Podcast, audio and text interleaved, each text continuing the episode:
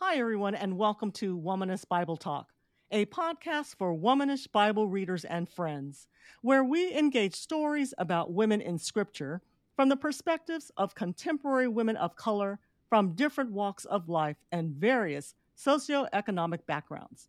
I'm Vanessa Lovelace, an Old Testament scholar. And I'm Gay Byron, a New Testament scholar.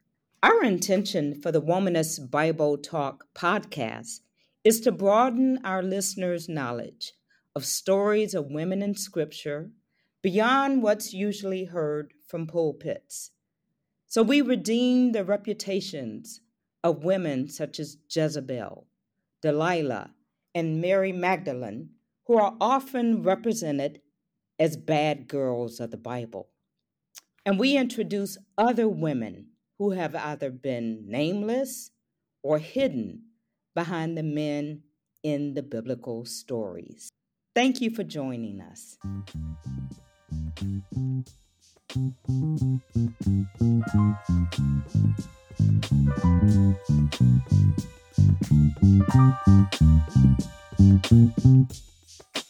As Bible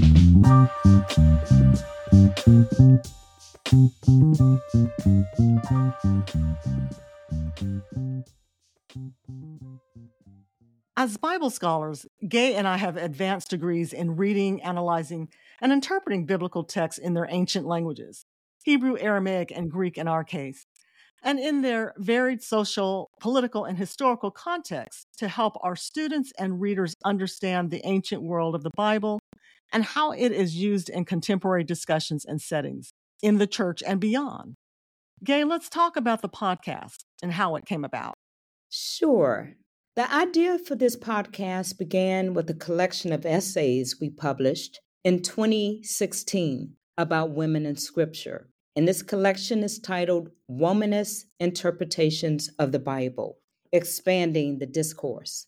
Based on our experiences as professors and church leaders, we found that Black women and other women of color have long desired access to stories of women in the Bible where they could see themselves and then make connections to their lived experiences and cultural perspectives.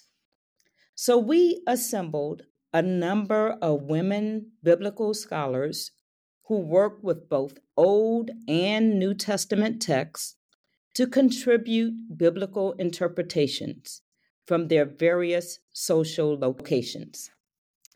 The volume was well received and widely read in academic circles. However, based on our use of the book with church audiences, the general feedback was that the heavy academic jargon and content put the volume out of reach for many persons involved in practical ministries. Ironically, the very persons who were the initial inspiration for the book.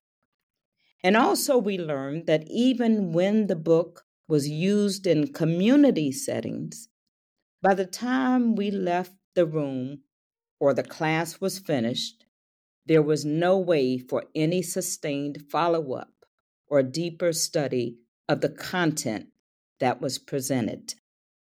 So, this led us to talk about creating a Bible study resource to accompany the volume that would help define and clarify the themes and womanist approaches to reading scripture.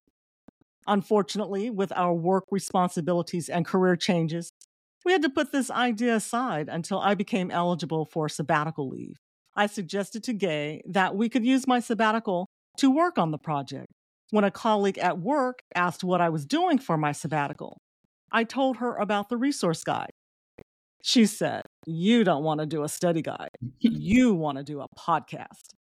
Students prefer to learn about course content through digital resources rather than through reading a book. I agree that this might also be true not only for seminarians, but for anyone who might be mm. interested in learning more about women in scripture. So here we are, excited to finally come together to produce this podcast. So, this podcast brings the essays in the volume to life through the voices of the actual authors. During each episode, we will interview one of the contributors about her essay and ask the following questions What attracted her to the biblical story she focused on? What most surprised her while writing the essay? And what she most wants readers to gain from her interpretation. I am so looking forward to having these candid conversations with our colleagues to learn more about their research process and also what motivated them to write their respective essays. Gay, we've been talking about the purpose mm-hmm. and format for the podcast, but many of our listeners aren't familiar with the term womanist. What do we mean by womanist interpretation? Ah, I'm so glad you asked, Vanessa.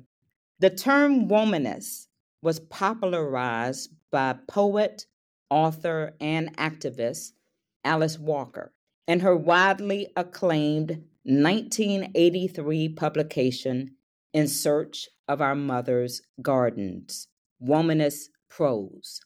So, womanist is derived from the term womanish, a term rooted in Black folk expression and used to both describe and attempt to inhibit female adolescent behavior that was strong, outrageous, and inappropriate for a young woman's age, as in you acting womanish, like a woman, too grown. Now, although Walker writes in her four part poetic definition in the book's front matter that a womanist is a black feminist or feminist of color, she adds that womanist is to feminist as purple is to lavender. To acknowledge that although the two are in the same family, their differences are not solely about race, but rather are rooted in the organic ways that U.S. Southern Black women exemplify responsibility, capability, spirituality, and strength. Yeah, this was the 1980s, and more Black women were entering seminaries, divinity schools, and universities to earn master's and doctoral degrees in religious studies. But as they engaged in theological reflection with their Black male and white female peers and professors, they found that neither the Black Theological Project nor a feminist theological framework fit their research interests. Walker's definition of womanist resonated with several of these women who chose to appropriate the term to frame their theoretical approaches to their projects. Mm-hmm. Bringing it up to the 21st century, our book, Womanist Biblical Interpretations, is the interpretation of Scripture through the lenses of our lived experiences and mm. context as Black and other women of color for ourselves and the communities we read the Scriptures with. We reject the notion that there is only one right way to read Scripture, where quote unquote right is often from the dominant culture's view or the perspective of the normative, uh, as Audre Lorde said, Western, white, Protestant, wealthy, thin, heterosexual male who doesn't represent most of us. Instead, we often uncritically accept that perspective as correct to our own detriment. Womanist biblical interpretation allows women and girls to see themselves in the biblical stories for life giving and life affirming outcomes. Ah, yes. So it is our hope that this podcast will offer a more inclusive corrective to some of the issues that we have raised about mostly male interpretations of women in the Bible. We also hope that you will be inspired to explore the many possibilities for women reading scripture from their own social and cultural contexts. Thank you to our Womanist Bible Talk audience for listening today. If you enjoyed this podcast, please help spread the word on your social media platforms or by word of mouth with others who might be interested. And also check out our book, Womanist Interpretations of the Bible, Expanding the Discourse, on Amazon.com and other book distribution outlets so that we can keep the conversation going. Thanks for listening to Womanist Bible Talk, a podcast for womanish Bible readers and friends, hosted by me, Vanessa Lovelace, and Gay Byron. Music is composed and performed by Denman Turner Entertainment Group. The podcast cover artwork is Woman with Her Own Garden by Merlan Jean Gilles.